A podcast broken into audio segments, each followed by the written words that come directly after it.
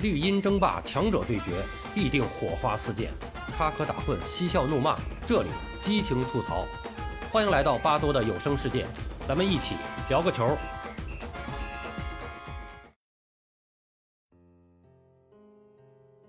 2018年世界杯后，为国家队出战过147次的马斯切拉诺宣布退出阿根廷国家队，这也意味着阿根廷队终于开始更新换代。当年的7月16日，阿根廷足协宣布解除桑保利的国家队主教练一职。8月3日，阿根廷足协宣布 U20 国家队主教练斯卡洛尼出任国家队临时主帅，艾马尔和托卡里担任助理教练。斯卡洛尼年轻的时候也是阿根廷国脚，并曾长期效力于西甲的拉科鲁尼亚队。2006年，他得到了佩克尔曼的信任，参加了在德国举行的世界杯。在接手阿根廷队之前，他的执教经历是比较单一的，只是作为年轻教练给桑保利当助理教练，还担任着 U20 国家队的主教练。在桑保利离任以后，他成为临时主教练。阿根廷足协原本只是给了斯卡洛尼半年的合约，但因始终没能敲定新帅，斯卡洛尼的合同期被延长了一年。这一延长让斯卡洛尼有机会带队参加了2019年的美洲杯。在这次美洲杯上，阿根廷队最终是获得了季军，整体表现应该是中规中矩。梅西参加了全部的7场比赛，共计打入2球，这也是梅西第5次参加美洲杯，而且是数据最差的一次。虽然阿根廷队整体的表现并不突出，但是第3名的成绩对于斯卡洛尼来说也算是能交代了。关键的是这次比赛中，在斯卡洛尼的推动下，阿根廷队开启了更新换代，德保罗、洛塞尔索、帕雷德斯、老塔罗马丁内斯等一干中生代球员和年轻的小将进入了队中，并逐步形成了一个围绕在梅西身边的有激情有力量的战斗团队。球队的凝聚力首先是得到了广泛的认可。美洲杯结束不久，2019年的7月31日，阿根廷足协宣布斯卡洛尼正式出任阿根廷男足主帅，双方签约至2022年，也就是卡塔尔世界杯结束之后。至此，斯卡洛尼终于可以放开手脚，按照自己的思路去整合队伍。他坚持围绕着梅西来打造战术体系，在梅西的身边安排他需要的类型角色，什么样的人能协助梅西发挥出他的能量和作用，就用什么样的人。在参加卡塔尔世界杯之前，斯卡洛尼就是坚持这个思路，不断地打磨这支队伍，也让梅西终于开始在国家队中找到了自己的状态，开始发挥出最大的能量。在这个世界杯周期中发生了2件事儿。2020年11月25号，被誉为20世纪最伟大的足球运动员、二代球王马拉多纳在家中突发心梗去世，享年60岁。阿根廷总统府发布公告称，全国进入为期3天的哀悼期。马拉多纳的去世震动了全世界，足球世界不能没有球王，阿根廷更加离不开球王。老马的突然离去似乎突然提升了梅西加冕球王的速度，梅西在国家队的瓶颈也突然取得了突破。这就要说到第2件事儿，就是2021年的美洲杯上，阿根廷在小组赛中积10分，以小组第1的身份出现。1/4决赛3-0战胜厄瓜多尔晋级4强，半决赛90分钟内1-1战平哥伦比亚，在点球大战中3-2击败哥伦比亚晋级决赛。2021年7月11日，阿根廷队在决赛中凭借迪玛利亚的进球，最终1-0战胜巴西队，时隔28年再次获得大赛冠军，也就是自1993年后首次夺得大赛冠军。在这届比赛中，梅西打进4球并列射手榜第一，同时还有5次助攻，成为当届比赛中最耀眼的明星，包揽赛会金球和金靴，堪称是当之无愧。而这也是梅西国家队生涯的首个冠军。梅西从2005年开始代表国家队参赛，期间经历了俱乐部生涯长时间的辉煌表现，但是他在国家队一直没有取得过冠军，这也成为他最被诟病的一个话题。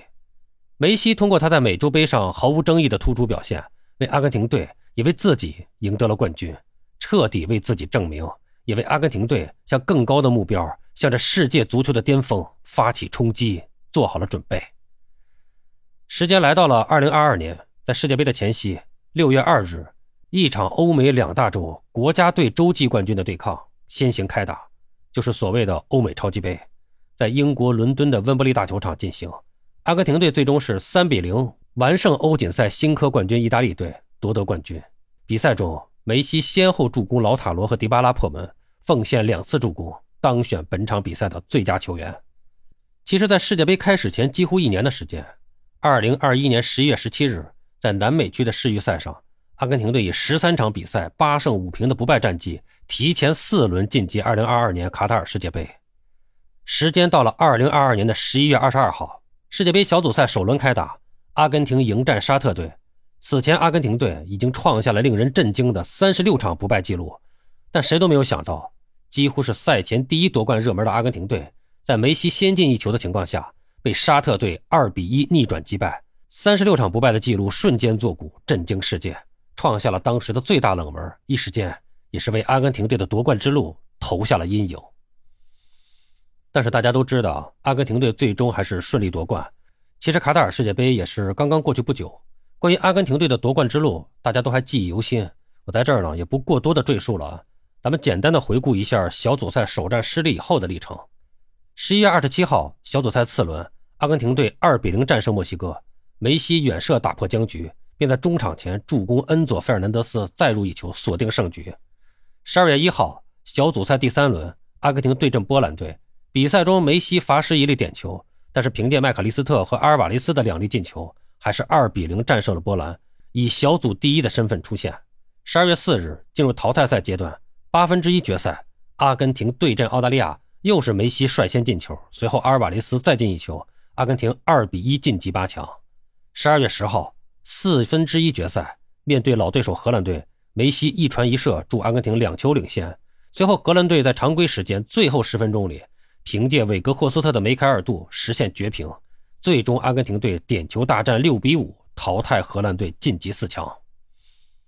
12月14日半决赛，阿根廷迎战克罗地亚队，梅西再次上演一传一射，小将阿尔瓦雷斯则是独中2元，阿根廷队3-0完胜克罗地亚，昂首挺进决赛。12月18日世界杯决赛，阿根廷与法国队巅峰对决，双方都打出了超高水平，常规时间和加时赛战成3-3平，通过点球大战，阿根廷队以总分7-5获胜，夺得冠军。关于那场决赛，堪称1986年采取当下赛制以后世界杯上最经典的决赛，具体的情况咱们也不在这儿多说了啊，有兴趣的朋友可以找巴多之前的节目，我是专门详细的解读过那场比赛。总之，阿根廷夺冠是一个完美的结局，梅西封王这是人们期待已久的。梅西在这届世界杯上7球3助攻获得金球奖，展现了无与伦比的统治力，球王梅西无可争议。正如贺炜所说，梅西是球王，不需要这个冠军，但阿根廷需要。决赛中当阿根廷队2度被扳平，他们似乎瞬间被打懵，阿根廷队熟悉的挫败感又回来了，场下迪玛利亚焦虑的眼泪，场上马丁内斯迷茫的眼神，那一刻梅西差点跪倒，但他又坚定地站了起来。这一刻被磨难和委屈撑大的梅西涅槃重生，流露出王者坚韧的领袖气质，他是全队的精神领袖，是高高飘扬的阿根廷国旗。德尚和姆巴佩的法兰西已经足够强大，但他们遇到了众神降临的阿根廷队，梅西会当凌绝顶，一览众山小，他是世界之王，苦熬16年的大力神杯到手了，他把世界冠军时隔36年后带回了祖国，带回魔幻的美洲大陆。梅西的骨子里流淌的是阿根廷人的坚韧和血性，他就像美洲英雄切格瓦拉一样征服世界，征服了阿根廷人的心，他仰望星空告慰马拉多纳，我做到了。梅西深情地告诉世人，我出生在爹哥的土地，我无法向你解释我输掉的那些决赛，我哭了多少年，我想成为世界冠军，这一次终于梦想成真。人们感慨万千，都说英雄迟暮，诸神黄昏，回头一看，英雄还在那一望无际的潘帕斯草原上骄傲地站立着，正在为自己加冕。那里是梅西的故乡罗萨里奥，阿根廷升起第一面国旗的地方。这个冠军重塑了梅西的心，捧起冠军杯，他告诉年轻的队友，阿根廷国旗的蓝白色是布宜诺斯艾利斯人们在独立战争中佩戴的颜色，代表了永不屈服、为自由独立而战的阿根廷精神，激励了千万身处黑暗、渴望英雄的人们，他们永远的为他而战。这就是我们喜欢梅西、喜欢阿根廷的全部理由。